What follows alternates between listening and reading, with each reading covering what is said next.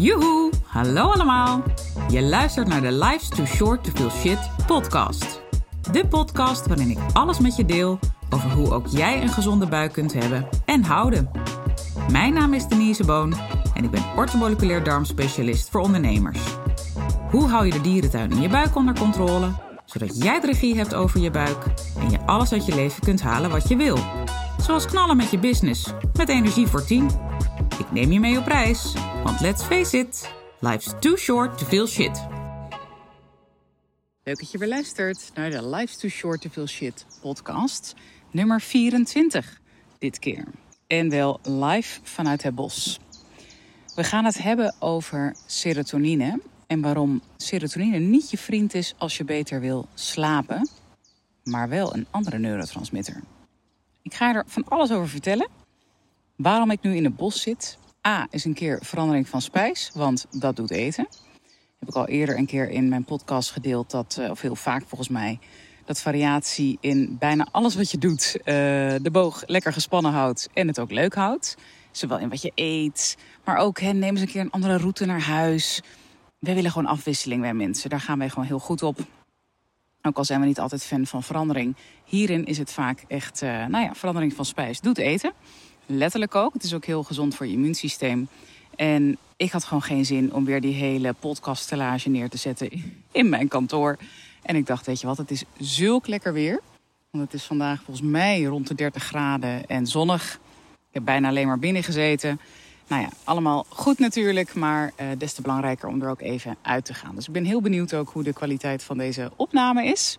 De laatste keer dat ik dat deed, dat was volgens mij aflevering 7. Uh, toen was hij vrij goed, dus dat verbaasde me. En je zou me nu even moeten zien zitten. Ik zit hier echt op een, uh, een boomstronk in de schaduw. Af en toe even te checken of er nog mieren in de area zijn. maar dat valt het nu toe mee. Maar ik vind het wel een heel lekker plekje. Dus ik ga het gewoon, ik ga het gewoon doen. Um, serotonine, beter slapen. Daar heb je vast wel eens iets over gehoord en over gelezen. Daar zit ook echt letterlijk een link tussen beide stoffen. Want uh, serotonine is een neurotransmitter, maar ook een hormoon en een biogene amine. Beetje een spannend woord, dat laatste. Uh, daar kan ik ook nog wel 15 podcasts over opnemen, over biogene amines. Histamine is namelijk ook een biogene amine, uh, een, een eiwitsoort. En, uh, maar serotonine is ook bouwstof van melatonine. En melatonine is het slaaphormoon. Nou, daar hebben we het eerder ook over gehad, over slapen en de wisselwerking tussen cortisol en melatonine. In principe word je ochtends wakker van cortisol en moet die, door, door de dag heen moet dat level dalen. En melatonine is net andersom. Dat is juist ochtends op zijn laagst en s'avonds op zijn hoogst, want daardoor val je in slaap. Nou, omdat serotonine zo'n belangrijke bouwstof van melatonine is, denken we al gauw dat we serotonine moeten opkrikken, of alleen de serotonine, dat is beter gezegd, om weer beter te gaan slapen. En vaak zit er bij een serotoninetekort uh, onder andere een uh, ontstekingsreactie in de darm, ligt daar aan ten grondslag. Nou, daar, bij dat proces kan weer tryptofaan worden geroofd en tryptofaan is weer de bouwstof van serotonine. Zo heb je een mooi loopje, hè, even vanuit het tekstboek gezien. Tekort aan tryptofaan door ontstekingen in de buik betekent tekort aan serotonine, betekent tekort aan melatonine, dus slechter slapen. Tekstboek klopt het helemaal. In de praktijk vaak ook, alleen het lichaam is heel complex en zit wonderlijk in elkaar. En het is geen wet van mede en persen. Dus het is niet zo van: oké, dan gaan we die ontsteking aanpakken, tryptofaan ophogen, serotonine ophogen en u slaapt weer goed. Nee, er zitten vaak hele andere systemen die er ook um, op inhaken en daar dus ook een rol bij spelen.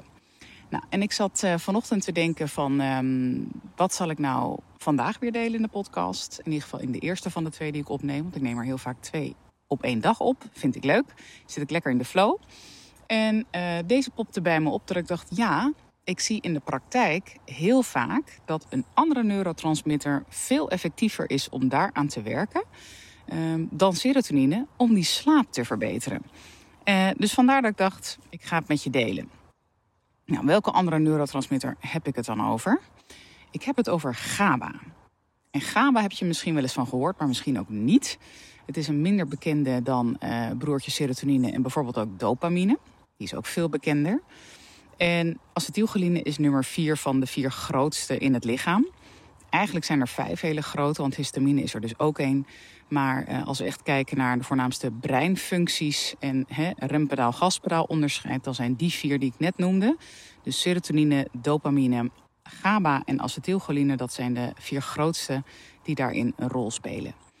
Um, en GABA is dus een hele belangrijke, want dat, ik noem het ook wel de ontspan neurotransmitter. En dat is niet voor niets. Want je kan het misschien wel voorstellen, om goed te slapen en beter te slapen, moet je lichaam ook optimaal kunnen ontspannen. Nou, vaak zijn wij zo gespannen als, uh, als, als een rietje en gaan we echt uh, bouncend de dag door. En dan verwachten we dat ons lichaam s'avonds gewoon automatisch uitcheckt en weer oplaadt s'nachts. Nou, zo werkt het vaak niet. Nu is het zo, ik noemde net even ontstekingsprocessen in de darm. Uh, die vinden vaak sowieso uh, plaats. Hè, dus die, spelen vaak een rol, moet ik zeggen, bij als je slechter slaapt. Uh, nou, de lever komt er weer om de hoek kijken, hebben we het ook eerder over gehad. Maar als je bijvoorbeeld een verhoging van histamine hebt, dus een histamine-intolerantie, dan uh, dat zit in dezelfde hoek qua biogene amines als serotonine. En als je die naar beneden gaat halen of he, gaat, gaat proberen te verlagen, kan het heel goed zijn dat jouw serotonine ook omlaag gaat. Vaak is die al laag overigens hoor. Maakt ook dat je wat pijngevoeliger wordt. Darmperistaltiek werkt niet altijd even lekker dan. Dus dan heb je eerder last van obstipatie. Je houdt dus letterlijk je shit langer vast. Um, en alle, nog heel veel andere aanverwante uh, klachten en symptomen. Daar zal ik nu niet te veel over uitweiden. Maar uh, als je GABA gaat upgraden, dan werk je vaak aan twee kanten van de medaille. Want GABA vangt zo'n 60% van de histamine af. Dus stel voor, jij hebt een histamine-intolerantie en jij gaat jouw GABA upgraden, dan werk je tegelijkertijd, in ieder geval voor een deel, aan het verlagen van je histamine. Nou, hoe tof is dat? Tegelijkertijd zorgt die GABA-stijging ehm, ervoor dat je hele lichaam meer in een staat van ontspanning komt. Want als we kijken naar die vier grootste neurotransmitters die ik net noemde, dan zitten dopamine en acetylcholine aan het gaspedaal of de gaspedaalkant en uh, GABA en serotonine aan de rempedaalkant. Ook wel het eerste systeem, hè, gaspedaal, wordt ook wel het sympathische systeem genoemd en het rempedaal het parasympathische systeem. Overdag moet je, para, sympathicus juist heel erg aanstaan en lekker vol actief zijn. En s'nachts dus je parasympathicus, dat die het overneemt en uh, dat de sympathicus nou ja, tot rust komt, zeg maar. Letterlijk en figuurlijk. Die wisselwerking zou idealiter elke dag weer plaats moeten vinden, twee keer per dag. Um, alleen, ja, dat gebeurt dus heel vaak niet onder invloed van allerlei factoren. Maar nu snap je wel waarom GABA uh, heel erg kan bijdragen, in ieder geval het upgraden daarvan, aan dus ook het verlagen van, van histamine.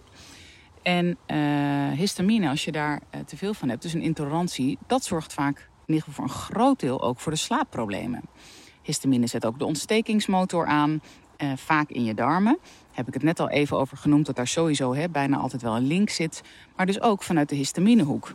Niet per se in relatie alleen, bedoel ik, tot serotonine. Dus vandaar dat ik juist GABA meer in de spotlight wil zetten dan serotonine, waar je ontzettend veel over kan lezen op internet. Waar zeker ook een rol uh, in zit hè, en zeker ook uh, waarheid in zit.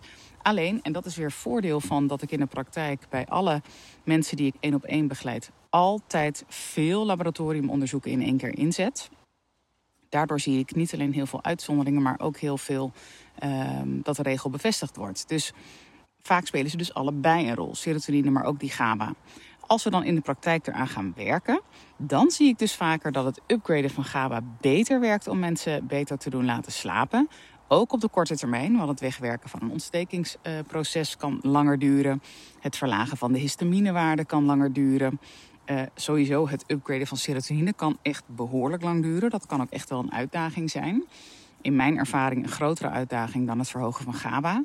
Dus uh, in die zin heb je ook nog eens een keer een grotere kans op een quick win. Maar ook voor de lange termijn is het gewoon heel, of kan het heel erg nuttig en effectief zijn om die GABA te upgraden. Dus ook in het verlagen van je histamine-intolerantie.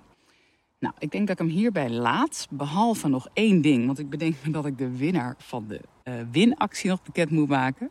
Ehm, maar ik hoop wel, ik rond deze wel alvast even af, dat dit ook weer heel waardevol voor je was. In een snackable size, niet te lang, niet te kort.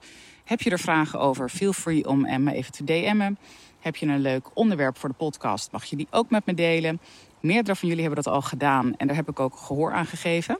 Ga ik ook binnenkort weer doen, want ik zag wel van de week alweer een, uh, iemand die een uh, idee had, bedenk ik me nu. Ga ik zeker weer doen. Um, maar voor nu inderdaad nog even de winnaar van het maandmenu. Want iedereen die de podcast deelt met anderen, daar ben ik ontzettend blij mee en dankbaar voor. Uh, wel handig om mij even te laten weten, want anders weet ik niet dat je dat hebt gedaan. Uh, maar ook iedereen die mij feedback geeft, daar ben ik ook heel dankbaar voor. En uh, met, hè, als je dat doet, dan maak je daarmee kans op een histamine maandmenu ter waarde van 97 euro. Krijg je van mij het fysieke boek thuisgestuurd.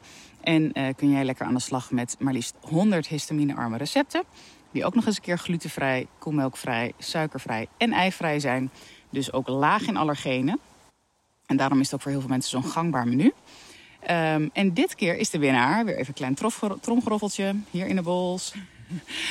Cathy, of, of Kaatje heet ze op uh, Insta. Ik weet niet of je luistert. Ik weet wel dat je eerder uh, sowieso een aantal keer hebt geluisterd. En, uh, want daar had je ook leuke feedback op gegeven. Dus heel veel dank daarvoor. En naar jou komt het maandmenu toe. Ik ga je even berichtjes sturen weer via Insta DM om uh, je adresgegevens te bemachtigen, zodat ik hem naar je op kan sturen. Nogmaals heel veel dank voor jouw feedback. En uh, blijf alsjeblieft de podcast delen. En dat geldt voor iedereen die dit, uh, die dit luistert en die dit hoort. Vind ik alleen maar tof.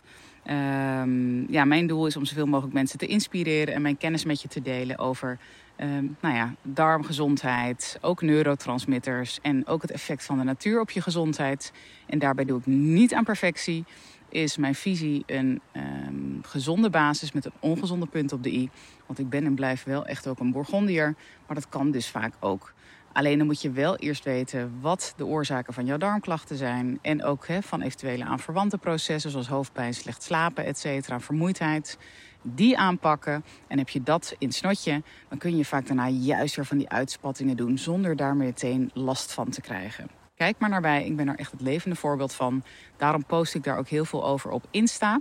Als je me nog niet volgt daar, en mag ook op LinkedIn, maar op Insta heb je natuurlijk ook stories. En daar post ik ook vaak uh, op dat ik uit eten ga. Van alles bestel waar ik echt lange tijd niet aan kon denken, omdat ik het echt even moest laten staan maar nu weer heel erg lekker van kan genieten zonder daar last van te krijgen. En dat wens ik jou ook toe. Nou, einde van mijn, uh, mijn kleine rant erover. Uh, tot de volgende. Uh, ik hoop dat het waardevol voor je was. Laat het maar even weten. Dag, dag. Toppers, bedankt voor het luisteren. Leuk dat je er weer was. Smaakt dit naar meer? Abonneer je dan even op mijn podcast.